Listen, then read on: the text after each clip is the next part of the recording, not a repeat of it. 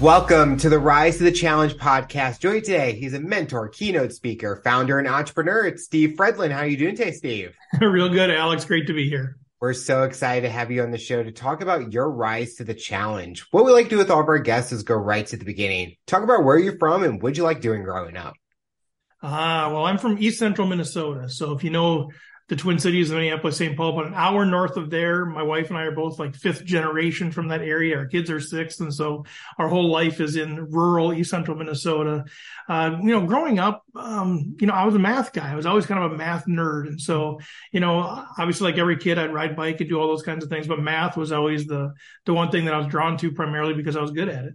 Which, what, was there a specific type of math that you liked? Like, there's like trig, ge- geometry, all those different kinds of math. Yeah, you know, that's that's a great question. I, I liked it all. I think, you know, geometry was like, man, I don't I don't know. You know, just sine, cosine, tangent is kind of kind of messy. And then, you know, getting to college, I, I'm I'm an actuary. I'm a long time actuary. So kind of math continued forever. And the, the stuff I really hated was when you get to college, the the abstract algebra where it just was abstract and it just didn't feel uh, tangible, and that's the stuff I really struggled with. But the rest of it, man, the calculus stuff, I, I really dug that. I loved math growing up. That was my go-to subject. But it was geometry was like to me the worst math, like the solving a problem, algebra, calculus, like those kind of things. Yep. I'm good with that. But when you have to tell me the sin over cosine, I'm like, you've already lost me. But math was so fun to me. And a lot of my friends were like, why? And I go, I don't know. It's just, you're going to use that in when you get older. And obviously I have used it when yeah. doing different daily activities.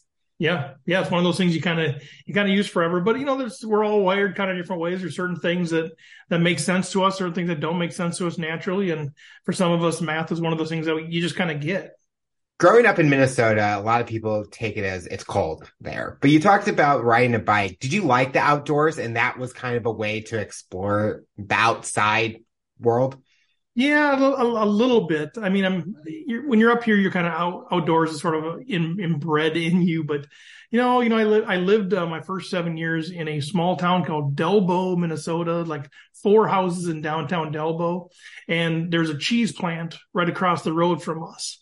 And so I would ride the bike over and around the cheese plant. So, you know, don't, don't get any grand ideas of what riding the bike looked like here in rural Minnesota. It was, it was that kind of stuff. But then as I grew older, we lived three, four miles out of the big city of Cambridge, you know, 8,000 people. And so I'd ride my bike, you know, everywhere I went because I didn't have a car when I was younger. So that was back in the day where you'd ride your bike three miles if you wanted to go to T-ball or those kinds of things. So that was kind of my, my mode of transportation, my way to kind of get out into the world growing up were you able to like find a passion or something that kind of got you excited? Or was there something that affected you that kind of you couldn't find that kind of passion to focus on yeah, I think I always loved sports. Um, you know, I was never a great athlete. I played quite a bit, but then I had all kinds of knee dislocations when I was 15 and that kind of stuff. So I still played sports some, but it was more just I loved watching them. I loved listening to the radio. And for people your age and younger don't know what a radio is. It's think of streaming only, you know, with dials.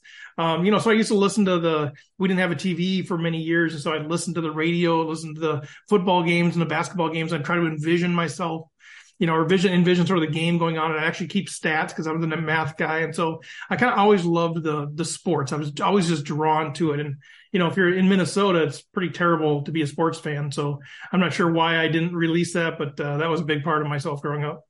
Were you able to go to any of the games and kind of enjoy it besides listening to it on the radio? And as I got older, I got to go to a couple Twins games back at the old Met Stadium before the Metrodome, even, which has now become Target Target Field. Uh, and then I, I mean, not very often. So I vividly remember doing those things. Like I remember my grandpa, uh, I was adopted in and my grandpa took me to a Vikings game and it was, I don't know, December and it was like five below and we had our long johns on and we had our thermos of hot chocolate and it was just this, cause it was all outdoors, you know, and it's just this beautifully freezing, terrible, wonderful moment. And so, you know, because it was pretty rare, it was very special you talked about just seconds ago being adopted in by your grandfather. Was your grandfather someone that uh, was an inspiration or someone that kind of led you to a path? Yeah, I would say I, I enjoyed him, but not necessarily that. So when I was adopted, my mom remarried and then I was adopted by my my stepdad, and then so that was his father there. I think my grandpa and I we always had sort of a common bond. We didn't see each other a ton, but he loved sports. Like I remember watching the Vikings in his basement with him and he took me to that game. You know, he loved cribbage and I loved cribbage. And so we didn't see each other a ton, but we kind of, it felt like we just kind of understood each other, you know, uh, in ways that, you know, if I didn't feel like I was, didn't really fit in with the rest of the family, mm-hmm. you know, I think grandpa kind of got me and always was, was gracious to me. Besides your family, did you have anyone in your life that was kind of a mentor for you? No, and I think that was a, a, something I missed growing up quite a bit. You know, I didn't really have a father figure that I was really close to or anything like that, and so I think that was kind of a hole for me for a lot of years until I got to college, uh, frankly. And so, the the closest thing would be, you know, if I'd go to my friend's house, like they, you know, their dad, you know, I'd be so jealous of, you know, their dad or whatever, and they were really close, and so they were, you know, always very nice to me, but it wasn't like a mentor mentee sort of situation as you're growing up, sometimes we're asked that fun question What is that dream job uh, for us? What was that dream job for you? When I was growing up, um, yeah. I'd say, you know, be a professional athlete, even though I was logical enough at that age to know it would never, it would never happen. And then it was, then I was going to be a sports announcer. Uh, uh, you know, doing that sort of thing. Then my uncle said, "Oh, you should be a sports agent," and so that kind of became the dream. But I never really chased uh, anything related to sports. I think I always felt like that's not what I should do. You know, that wasn't what the expectation was. I should get a real job. Uh, and so, you know, never really, never really chased those things. So the closest thing to a dream of a real job was probably being an accountant, right? Because I didn't know what an accountant did, but I just knew they did numbers all day. Like, how great would that be? So I'm gonna, I'm gonna be an accountant. Um, so I became an actuary, which isn't too far off of that. So no, um, you know, I had dreams of what to do, but I never really chase them until frankly until recently when now it's you know doing more like you know speaking and that sort of stuff which just that feels like what i really want to be doing. If you were an athlete what sport would have that been? Uh probably baseball. Probably baseball. I think i think football is just too too violent and i don't think i have the right makeup for for football. I don't think i can i can get myself to that fever pitch where i really just want to destroy somebody. Uh, that's just not really in my in my makeup um, you know, so, so probably soccer or baseball is probably the mentality that I have because it's it's it's sort of a game where it's very um, fundamentally sound. You have to be very mm-hmm. fundamentally sound, less than just pure aggression. And I like I like the team elements of, of those sports more than I do like basketball is a team sport, but it kind of becomes this individualized thing. Um, so so those are the ones I probably I played tennis more than anything else. But if the dream of becoming professional was probably more on the those other things. Did you go right into college or go right into the workforce? What was that next path for you after high school? Yeah, right to college. So went went to a small school here in in the in in Minneapolis. I had opportunity to go to get a free ride somewhere else, but I wanted to stay close to home, which was sort of like, what am I doing? I don't know. Uh, but I, yeah, I went right into college. Why do you feel that you wanted to stay local? Was it family? Was it other obligations, things like that? Even though you had a full ride to a yeah, different to, college. To TCU, it could have been a could have been a really fun year this year uh, following sports. No, I think um, I, I, think I just didn't know better. Like I think it just seemed the easier path, frankly. And I didn't really have anybody, you know, nobody in my my life had ever gone to college. It was a whole new experience for our family, so I didn't have somebody to be like, "Hey, what do you think I should do? What's the optimal choice for me?" It was just like I went to I went to Augsburg, I visited it. People seemed nice. I've talked to the math person; they seemed nice. I'm like, okay, like like I wish it was more of a decision, but it's just sort of like it was kind of the easy choice. Uh, I had just started dating somebody who'd become my wife, but that really wasn't uh, the key driver in this thing. I think it was just, frankly, I think it was just easier to do it that way, which is sort of odd when I look back at my life. Normally, I kind of really look for those those optimal decisions, but for that, for whatever reason, I was just kind of like, well, that's fine. I think some people after college, they look back, they're like, did I make the right choice going to that right university? And yeah. for me, I went for a certain degree. When I got there, they took away that program. Oh. And I'm like, well, why did I choose? I chose here for a reason. But then as I looked at the other choices, I'm like, I made the right choice because mm. I don't think I could see myself living how I was in a different university. But it's always those what ifs situations where you had to mm-hmm. be in that time to know was it the right choice? Should I have done this? Should I have done that? Yeah, and I think looking back, it's a weird decision for me because I don't, I don't regret it because you know you make the friends, you make the you know all these situations that you don't know what would happen otherwise. But like I loved sports.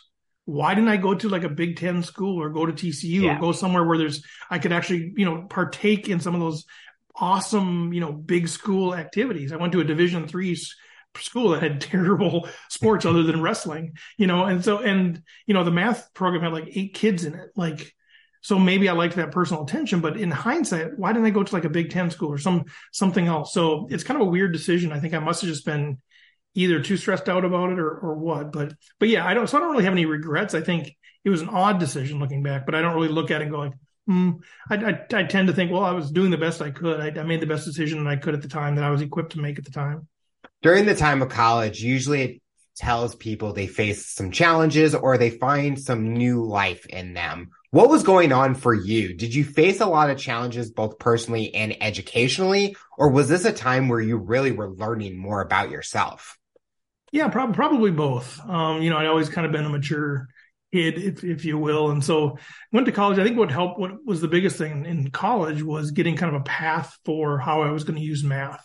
Mm-hmm. So I was good at math, right? So I went to college to study math, but I didn't really know what I was going to do with math. And I met up with a mentor who recommended actuarial science. And I'm like, what is that? I've never heard of that.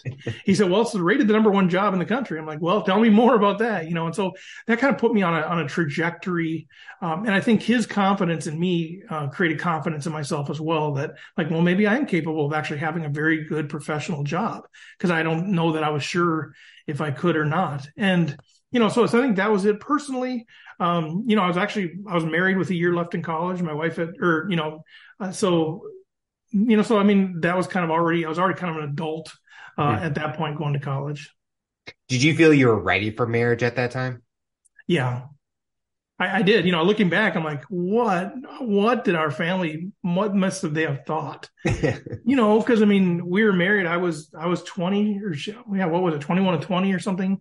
You know, we were engaged at like 19. So like, I'm sure the parents like, what is going on? And it was a different time than now too. But yeah. you know, we but we felt we felt mature. We felt you know old enough to handle it and, and, and we did you know we're still still together here whatever 31 years later so it's something worked but but no i think i think you know at that age a lot of times you just you don't know what you don't know and you think well of course we're ready for marriage you know and then you get into it and you just kind of figure it out i mean i think that's just i don't know you know were we ready or not i don't know but we figured it out especially with situations like during your time, you didn't have social media. You didn't have like right. all these reality shows that are showing the bads and the goods of relationships yeah. and marriages at a young age.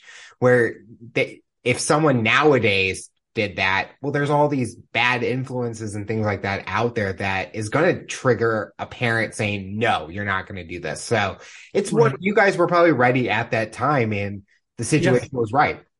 Well, and I think, you know, you're, you know, I, I, talk a lot about, you know, you're kind of raised with default. You're kind of, this is the expectations on you. And that's sort of like where we were raised. It's sort of like, well, you know, you, you're in a relationship for a while, then you get married. Like that's just what you do. Yeah. Uh, and so I think that was just kind of the next obvious path. We go to college and we get married and then you have kids a couple years later. What was next after college? Did you know what job you were going for, or was this now a searching time? for you? It was a little searching because you know I, I, knew I wanted to be an actuary, but I was working on contract at a company called 3M here in Minnesota, and, and I loved the job. It wasn't actuarial, but I loved what I was doing. Uh, but it wasn't full time with benefits. It was full time, but contract. And mm-hmm. I was married, and like, well, we need to get benefits. Uh, and so I gave them kind of a six month notice. I said, if you can't, they were in a hiring freeze. And I said, well, I'll give you six months and then I've got to find a full time job. And they weren't able to do it. Um, and then it was about, it wasn't so much about looking for the job as much as looking for the company I wanted to work for. So there's a company that was called Lutheran Brotherhood in Minneapolis. It eventually became Thrivent Financial. Um, they, they merged a few years later, but I knew I wanted to work for them. I just, you know, I knew people that worked there. I just loved the vibe of the company. I loved everything about it. And, and they did not have any actuarial openings. And so I approached them. I said, here's the deal. I want to be an actuary. Uh, I know you don't have any openings, but I'm willing to do whatever it takes just to get my foot in the door. Uh, and work my way up. And then if, if, and when there are openings, I'd love to be considered. And and so they hired me in to do data processing, to do like annuity, taking paper copies of annuities and manually entering them into the computer. And I did that for about three months till somebody said you got to be doing something else. so, uh, but but no, that was so that was really the search was where did I want to work? What kind of situation did I want to be in? Even more than you know chasing the the dollar or the job. So I want to go back to the contracting job. Sometimes we hear negatives about contracting jobs because mm. you don't know how long it's going to last. Like you said, it doesn't give you benefits, but you're getting that opportunity to gain experience yeah. in that job. What was the pros and cons for you? You mentioned that the benefits was a con, but was there anything about the whole being in a contracting job a pro and a con? Oh, I, I loved the whole, I loved it all because I'd, I'd, worked there for about three years during college, and you know when I was in college, I mean I'm trying to make ends meet. I was getting I had gotten married, and so I'm working like four jobs, you know, in addition to going to school full time and trying to figure things out. And then I was able to get this opportunity at 3M as a contracted job. So, you know, a real reputable organization, a big company. I got to figure that out. And it paid, turns out, a lot better than working security at the Hubert H. Humphrey Metrodome. So, mm. you know, it got paid well, but just the exposure of that. So I think the job itself, the company itself was great. The fact that it was contracting, uh, probably didn't make a huge difference to me one way or the other. I mean, they were, as long as they paid me every week, uh, that was perfectly fine. I guess there was, um, you know, you don't feel as much loyalty to them when it's a contracting gig. So in a way that's it's good in a sense because you just like, well, we just have a transactional thing here. You pay me for this many hours and we'll just get it done. You know, I didn't, there's not the same level of ownership. Uh, they don't, you can't just work overtime. You know, when you have a job, it's just like, well, congratulations, you're working full time. Now you're exempt from overtime. So now you can work 60 hours and not get paid anymore. Yep. You know, when you're contracting, if you ended up having to work extra, you got paid extra. So no, I thought it was a great thing. And, you know, from their perspective, as an employer perspective, it's a great way to bring on college students and people that were that were young and kind of test drive them without making a big major commitment to them. So in a sense, it, it almost serves like a an internship. Um, and yeah, so I, I I loved my time there. Did working ever take an effect on you personally? Like, did it get overwhelming, stressful, anything like that? Well, I think just the number of hours I was working. I mean, even as a college student, I was working full time and I was probably working 40 or 50 hours in addition to college because I was piecing it together however I could get through school, you know. So I think just from a sheer volume perspective. And then, you know, I mean, I still have some college experience, but I didn't have the college experience that a lot of people have, where it's like, ah, you go to class from, you know, noon to two and then you kind of got all the rest of the day free and you know i mean it's just it's a it was a different experience when you know you're really having to work your way through college and then eventually when you get married uh, while you're still in college but um, yeah i don't i don't know I, I i'm the way that i'm wired my personality is i don't mind i'm not afraid of work. I, I don't mind working i work all the time now i mean i work a ton of hours but a lot of that's because i really enjoy what i'm doing and i know that sounds cliche but um, you know we're all we have different pieces of how we're how we're put together and for me working was just sort of a natural thing. I think I'd always worked since I was really young. You know, my a single mom with two kids, and you know, we always had to do our part. And so I think you know the work ethic was just always part of who I was. You talked about earlier being like you didn't have a father figure. When we're now leading into you leaving the corporate world and starting your own company, did you kind of have that you wanted to be a leader, not as a father figure, but be a leader, be a mentor for future generations where if they are following in your footsteps, they see kind of an example, a good example? Yeah, that's a good question. I don't, I didn't think of it that way, but it's turned into that. Um, you know, I mean, I know so many people that have been, you know, in their jobs forever that kind of wish that they had taken a leap and they're still thinking about taking the leap. Uh, and so I, I can serve as that sort of resource for them to, to say, you know, what was, what was your experience? What was that like for you? And I can be honest about the good, the bad, the ugly, and all of it. So I didn't take the leap as a, as a, I don't think, you know, who knows, right? What's going on in our brains? What's going on in the psychology of it all? I, I don't understand all that, but, you know, I did, I did not, uh, at least consciously think of that as, um, this is a way to kind of pave the way for others and to be a mentor and be an example for other people. Um, it, you know, it has served that role in terms of, you know, with my kids and with other people I know that they can see that, hey, sometimes you can take risks and still be okay, you know. Mm-hmm. Um, but it, it wasn't, that was not the intent of it. What made you want to start your own company? Was there a certain moment in time that was like, I need to do this? There were periods throughout the i mean I, I, was in the corporate world for a long time 25 years or more. Um, there were periods throughout where i'd be like going through different phases where i'm God, i just need to do my own thing. And you know, I, I, sort of satisfied that by always doing something on the side. So I started a nonprofit on the side and doing work in Rwanda. And I spent 12, 15 years, you know, focusing there. And I'd start podcasts and I'd start, you know, poker training sites. I'd kind of always started things on the side uh, as a way to sort of fill that, fill that um, creative entrepreneur, innovator sort of thing. So there were seasons where it's like, oh, should I start my own company? Uh, no, I got to keep being stable here and then the i mean the, the the way my career ended ultimately was was anxiety. Uh, i'd never experienced anxiety my entire life. Uh, and then all of a sudden there's just this bam um, terrible just like what is going on here? Um, and i it was just debilitating frankly. And i didn't know what to do with it. Um, you know i mean seeing psychologists and all that sort of stuff too. And i ended up going on disability for a while and which is for somebody like me i just i that mortified me. Like I'm not working. I'm getting paid. I'm not working, but I can't figure out what's going on in my brain. And I was just confused and I was worried what other people thought because I felt like, well, my employer probably thinks I'm faking it. And, you know, just, it was a terrible, terrible time. And finally, I just cut the benefits off. Said, just take me off whatever. Cause I don't, I, I don't want to live with the stress of thinking people think I'm taking advantage of the system. It wasn't that long.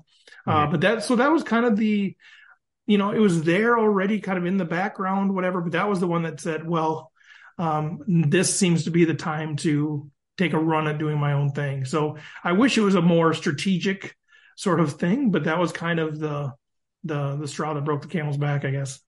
Going through anxiety and mental health is a big thing nowadays. Did you have any support or did your family be those big supporters for you to get through it, to help you with anything that you needed when you were going through it? It was it was tough. I mean, it was I mean, my wife was great.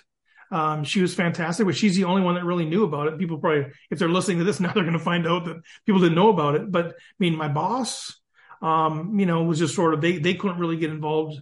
They had to know about it. They couldn't really be at the support thing. Like you had to kind of separate yourself yeah. from there, my wife. And then I was trying to protect the rest of my family from what I was really going through. So, um, no, I was kind of on my own with, with my wife and then with the therapist.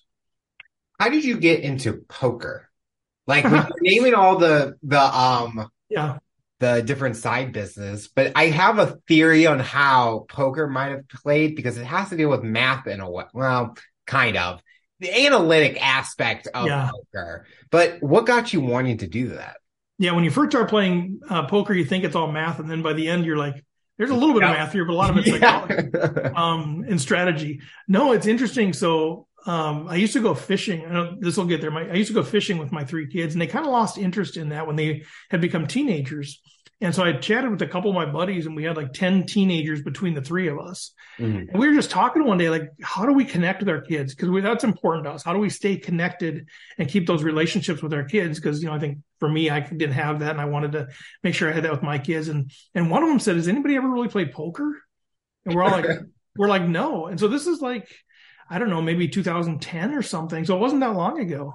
And so we started playing, be like 13 of us sitting around playing Texas Hold'em at night for like 25 cents for the whole night, you know, playing poker.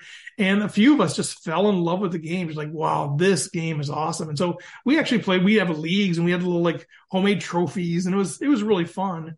Uh, but then, you know, that probably lasted two, three years. And then a few of us just really fell in love with it, myself included. And then I started a podcast because uh, that's sort of how I do things. Like I, I, it's an excuse to learn from the best people and it's an excuse to kind of, you know, pick people's brains, you know, that, that come on your show. You know this. Mm-hmm. And so I started the podcast, and from there, just kind of kind of took off. Was it kind of a way to build a build bonds, build a memory with your kids because yeah. it was something that you get to do with them and a lot of times parents will do anything that they, their kids are passionate about because they want to make those memories. And you kind of found a way to really enjoy it and it just made it stronger. Yeah, 100 percent. I mean, that, that's that was a whole impetus was how do we connect with the kids? How do we find something that we like to do, that they like to do, that we can all do together. We can laugh and yep. and joke, and so that really was what it was, and it made those memories uh, for at least I don't know two three years at least where we we kind of had those. So it, it, accomplished that mission for sure. And then a couple of them kind of stayed interested in poker for a while. Some of them didn't, but it's it was really great. You know, that period of time was a great bonding thing, not just between me and my kids, but me and those other guys between all 10 kids, you know, kind of really to build those relationships and even for them to have relationships with other adult men and, and, you know, all of that was just, I thought a great, a great situation. Are you kids nowadays trying to take more money from you with poker, or do they? They don't. None of them even play. None of them even play. Like, I guess you know a couple of them would if like we had a little if we did a home game or something they would they might play, but they're not really into it at all. But uh, no, I, I was I have two boys and a daughter, and I was saying my my daughter was really getting good at it too. Like she was she was pretty good at it. But then you know we kind of once we all kind of lost interest. They all kind of moved on to their other things when they got into, you know, deeper into their teenage years and then interest in soccer or boys or whatever it might be, you know, it, it kind of disbanded, but that was, that was fine. But yeah, they'll, no, no, they never took it easy on me and I never took it easy on them. And I remember getting, I got four of a kind against my son's full house one time. And it, I was like, I was so excited because I knocked him out of the tournament, but I was also as a father just devastated because he had a full house and he, he thought hundred percent he was for sure good. And he couldn't believe I had four of a kind. And it was, you know, it was one of those moments where like, oh, this is awesome. But yet I just feel terrible for my son, you know? And then there's those parents that's like, hey, no holds barred. I'm trying to win. Well, I, I, am kind of that way. Like I, have always told them, I said, you know, and I'm not mean about it, but I'm always like, if you beat me at something, I didn't, I didn't let you win. You know what I mean? Yeah. And so my daughter and I used to play tennis all the time and I beat her all, you know, beat her all the time, of course, but then she started getting better and getting better. She ended up, you know, breaking some records on the high school team. She ended up really good, but we still remember that day when she beat me for the first time. And it was devastating to me, but also you know, very conflicted because as a father, I was so proud of her. And then like, I think I won one more time the rest of our lives. Like she beat me every single time since then. So, but no, I think, I think, you know, for, it's kind of a joke. We kind of joked about it. You know, it's never really like in your face, but I always told him if you beat me in whatever it is, if it's chess, checkers, tennis, whatever it is, it's going to be legit because I'm not going to like, say, "Oh, here you can win." I mean, maybe I did at Candyland when they were four or something, but other than that, I don't think I've ever let them win anything as a business business owner, what's been the most challenging part about that experience? We have listeners that might be on that path right now. Yeah. What has been some challenges that have been hard for you that you have tried to work to get better at?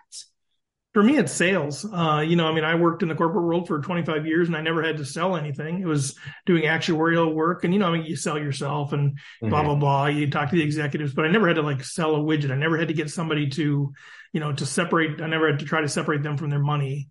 And I think, you know, when you're now you're working for yourself and like, okay, nobody's just handing me a paycheck.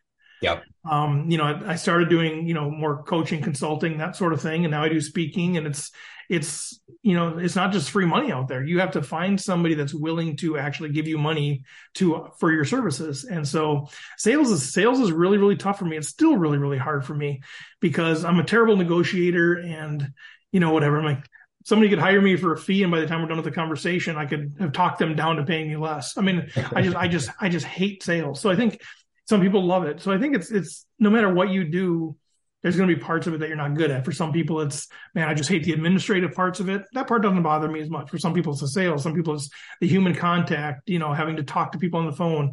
You know it's just it's different. You know i think it's pretty rare that you find somebody that's just like man i love all of it. So there's going to be pieces that you don't like and i think what you learn is okay, which pieces can I outsource? Which pieces do I just have to suck up and do it? Which pieces can I, you know, follow my own path on?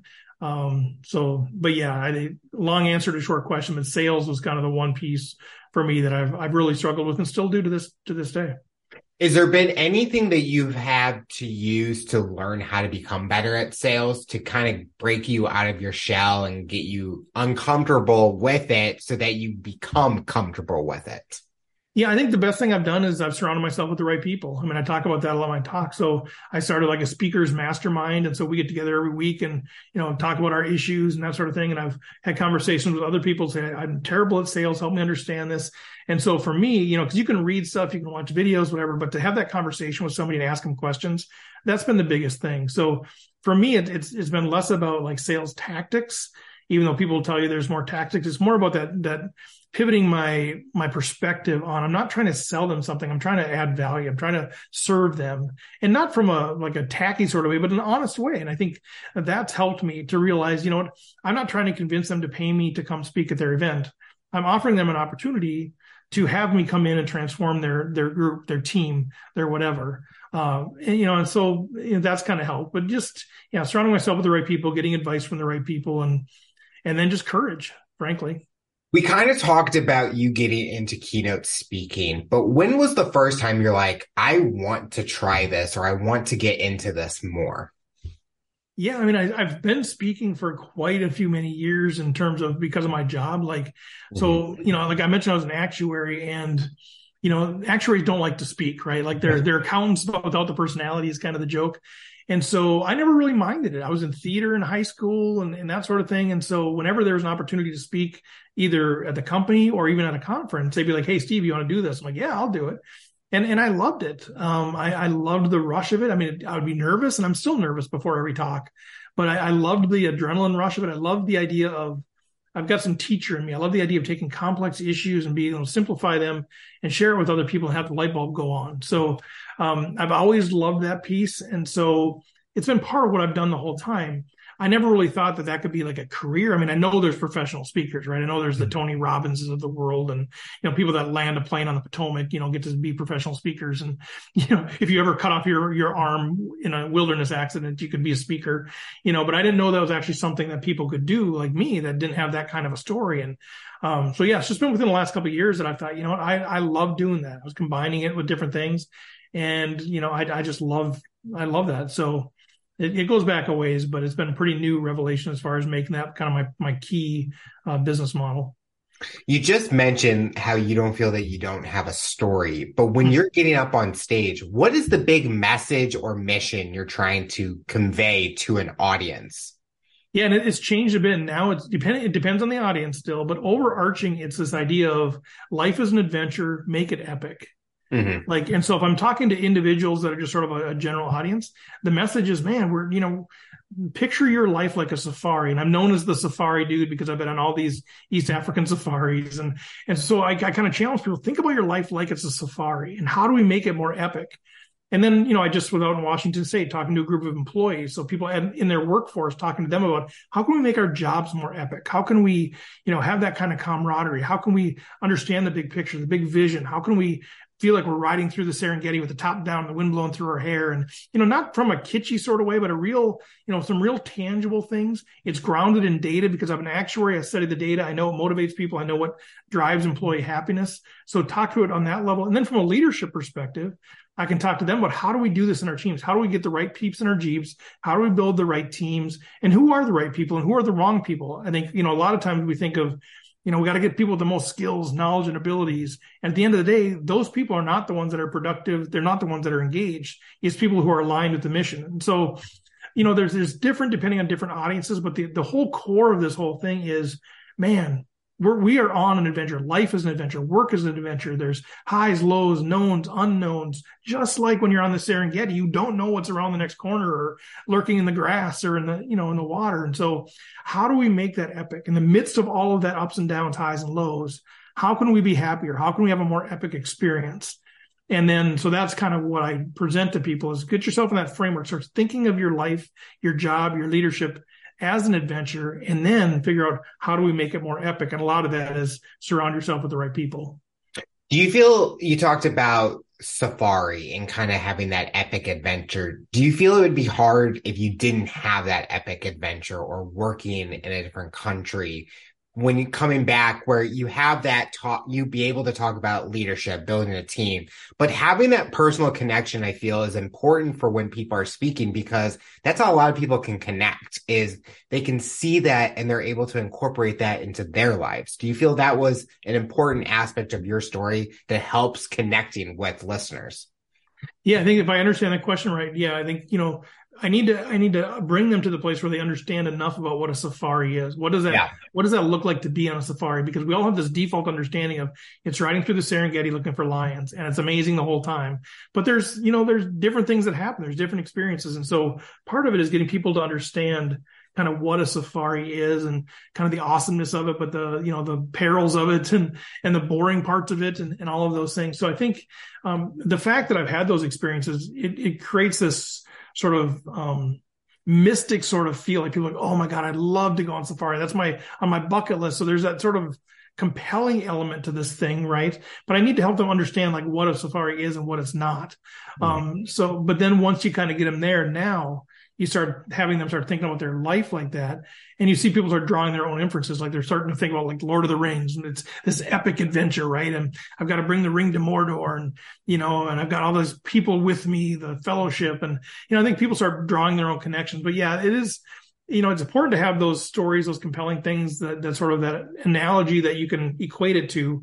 But if they don't really have any idea what a safari is, then it's kind of lost on them. So you do have to set that framework enough where they can go like, oh, okay.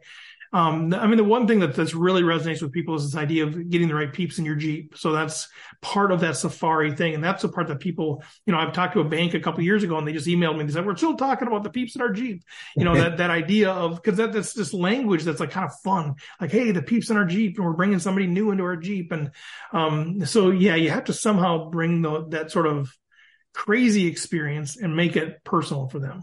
Well, especially if you took 10 people that you talked about being in a safari, each one of those people are going to have their own viewpoint, yeah. own opinion about it. And even when I'm thinking about my safari, well, I live by Rise the Challenge and my challenge is that safari that I'm going through where each obstacles, each animal I see is triggering a certain challenge that I'm facing. Mm-hmm. So it just shows you that everyone can connect to a simple item in so many different ways.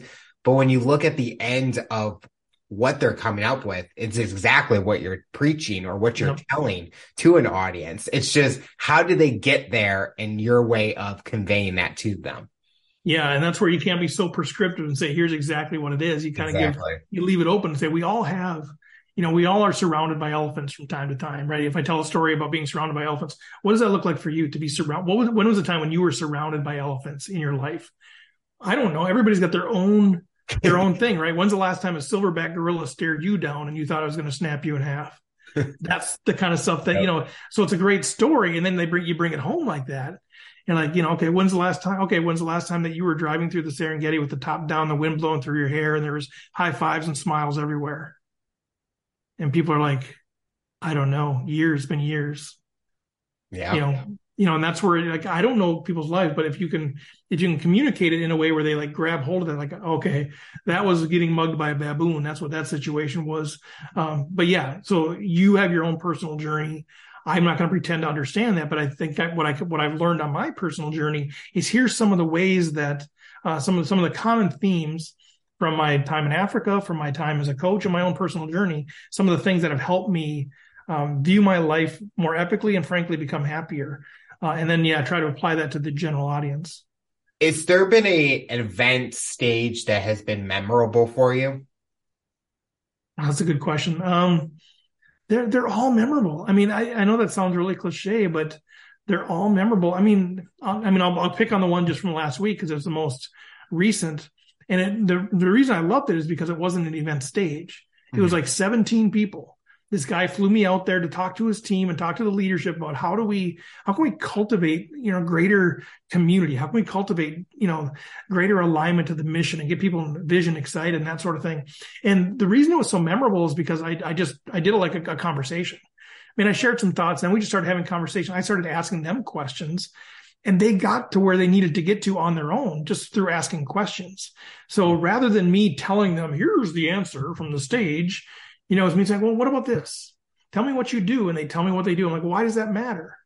You know, they were like, they're in IT sales and recruiting. So I'd say, well, what do you do? Well, we, we recruit people to serve, to work for IT companies. So who who cares? What what about that? You know, so we start asking this question. Pretty soon we get to the point where they realize that one of their one of their customers is T-Mobile, and T-Mobile's in telecommunications, and T-Mobile allows this 95 year old grandma to speak to their grandchildren before they die of COVID because nobody can see them. Mm-hmm. Well, and so you take this this idea of I just work in IT recruiting and sales, and pretty soon you are a, a small piece, but a piece. You're a piece of that overall mission that allows the grandma to talk to her grandkids before she dies of COVID. Yep. I mean, and they got there, and there's all of a sudden like I've got this whole new view of what I do, and so that you know to me that's memorable because you know, having a big stage, being flashy, you know, having intro music and all that sort of stuff, that's all cool, but that's not really my heart. I'm not there to become famous. I'm there to actually transform lives. I want that to be part of my legacy. And now I know that there's some people in Washington state that I'll probably never see again that were transformed by my message, that are having a new outlook on their job. They're they're finding greater happiness at work because they realize they're part of something bigger than them, bigger than themselves, that they're part of this group of people. There's a sense of belonging. And so to me, that's what's important. That's that's really what I'm trying to do and trying to leave my legacy for the whatever however many years I got left. A lot of our listeners love to learn more personally about our guests. So, talking about you, do you have any goals that you have set for yourself that are fun, professional, that you hope to accomplish in the next few years, or something that you're hoping to achieve or go after? Yeah, I mean, I, I would love to get to the point where I, am delivering 80 talks a year. Um, that's not going to happen this year. Uh, my goal is 44 this year. Um, and some of those are free. Like I think it's 26 paid talks I want to have this year. So it's not a huge goal for somebody just setting out. It's, you know, it's, it's a process there, but I would love to have speaking be my full time thing, you know, and that could change. I know myself well enough to know that that could change in a couple years, but as I look at it right now, what I want to do is, and I, I want to have, you know, 80 talks a year and I want them all to be inbound where I'm not doing any sales. I want them all to be referrals from people or speakers bureaus or whatever, reaching out saying, Hey, are you available on this date? And being able to do it and not have to do any sales. So I would love to spend all my time preparing, you know, editing, modifying, enhancing uh, my talks, and then just delivering them to different audiences around the world. Like people think, oh, that sounds amazing. And it is, it would be amazing, but there's a lot of work still involved there. But that's really my my professional goal is to do that. And then I don't have to worry about all the other stuff because as a business owner, somebody coming from the corporate world, I'm still trying to make the ends meet. Like like things aren't like happening like this where I'm just oh loaded in money and everything mm-hmm. else. I'm still like I've got my substitute teaching license, so I can fill in a day here and there if I need to. You know, I'm doing I, I officiate weddings for a few hundred bucks. Like I'm still doing all of these other things to try to make ends meet. And so I would love to be able to focus on just the craft of delivering a powerful transformational keynote talk and just doing that. Um, so that's, that is sort of the, the BHAG that I have. Here in your journey, you started as a contractor, then you went to corporate, you went to business owner, still doing that. But now you're kind of going back into the contracting kind of way where mm-hmm. speaking, do you is it crazy to think it's kind of full circle where contracting but you're doing it for what you love to do which is speaking doing those different small hustles but in a fun way where you have full control over when you're doing it instead of a contractor kind of okay you're working these many days but it's ends you kind of can continue this going on for as long as you want I haven't thought of it that way, but that is interesting that that full journey because they are contracts. I mean, that's what's happening, right? But they're for you know short term for this one hour or you know this one day or whatever it might be. But yeah, I mean, I have full control over that. You know, right now I'm taking pretty much anything that comes in the door, but not everything. And what I envision is I don't have to take everything. Like, you know, I mean, eventually there'll be enough options where, hey, do you want to come to Canada in January? No. no, I already live in Minnesota. But if you got a gig in San Antonio in January, sure, sign me up. you know that that kind of thing. So, um, but yeah, I think I think I have much more control, much more power, much more authority now too. Like I still do some coaching, and that that's fun. I love doing you know one on one coaching. That's great. But I can say no if if I want to. If it's not the right thing, uh, I used to do a lot more coaching. That's what I used to do, and what I found is that I ended up caring more about people's lives and their business than they did themselves. Yeah. And so like I can't do that. I know I could take I could cash the check and I could do it, but like it would just drive me crazy. We meet every week or every couple of weeks and I'd be like, Hey, okay, how do we do on our, you know, what we are gonna do the last couple of weeks? And like, yeah, I didn't get around to it. And you know, I mean, just like fine. I don't know why you're paying me, but it just sort of eroded that for me. So now I could take coaching clients that I feel like this is a good fit. This is somebody who's passionate about what they're trying to do. Because, because frankly, if I just wanted to make money, I could go back to the corporate world. I could become an actuary, assuming I'm still marketable. I don't know. I assume I am. But if, if, you know, I, I could do a lot of other things for money. What I want to do is I want to have impact. Yeah. And so if, if you want to get coached, cool. But I, I only want to coach if if you're serious about wanting to change your life or change your job or you know increase your business. You know, same thing with speaking. Um, so I only want to go to a place where it feels like they're they're hungry to receive what I have to say. Um, so that's that's the, the the goal is to get to that point where I've got all those talks and I'm kind of choosing and they're all inbound from referrals and that sort of thing. And I can just really focus on my craft and then frankly doing other fun things. You know, right now it's been crazy. You know, I've been working a million hours and I, I, love what I'm doing, but I haven't played poker in several months and I used to, you know, try to play once a week. Uh, you know, I haven't really hung out with friends and watched a ball game. Uh, I'd love to be able to do that. And, and I could, but when you know that there's all these things that are kind of piling up, uh, so, you know, part of that goal is to, is to get to a point where I can actually really, really enjoy life and, and, you know, kind of, kind of practice what I preach, I guess. The final question I'll ask you for someone that's listening to this interview based on your journey and experience, what tips or advice would you give them to overcome obstacles, accomplish their goals, and rise to the challenge?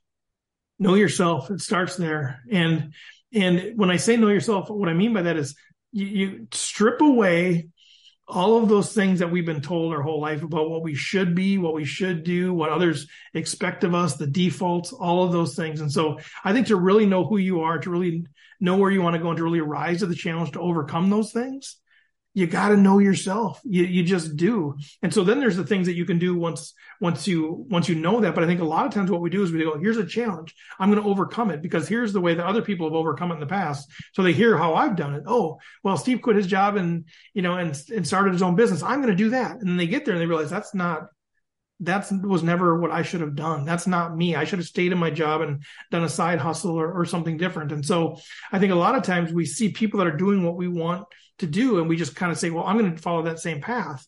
I think you, you it, it starts yes there's actions to take but it starts with really knowing who you are how you're wired what your personality is what your what are your strengths what are your weaknesses and really from a true authentic place not what they should be not what people expect of you but honestly gut level who are you what do you actually want out of life um, and I know I'm, I'm, taking a long time to answer this, but like I meet with business owners and talk to them and they'll be like, Oh man, I got to figure out my business. I'll be like, okay, what are you trying to do with your business? Like, what's your goal? No idea. Okay. Well, well, who are you? What, like, what do you view as success for you personally? No idea. And I'm like, okay, it, we have to do that work first because the rest of it's not going to matter because I could tell you that you should merge this or I should tell you that you should diversify your trucking business or whatever it is. But if that's not really who you are, what you want, you're going to get to the end of it, and I'll get my paycheck, but you're you're not going to be any less miserable. And so my my encouragement is really do that hard work of figuring out who you really are, what you really want, and strip away all the outside expectations. Well, Steve, I want to thank you so much for coming on the show and talking about your rise to the challenge. You're inspiring so many people, and we are excited to see what the future looks like for you. Well, thanks, Alex. Man, it's been, it's been time flies. It was it was fun to catch up with you, and uh, next time I'll have to ask you all the questions. But I, I appreciate the opportunity to share. Tune in next time. Hear my next guest talk about their rise to the challenge. Remember to follow, subscribe on all major audio platforms, and make sure to subscribe to our YouTube channel to a full-length episode in video format. What path do you take to accomplish your goals? You decide.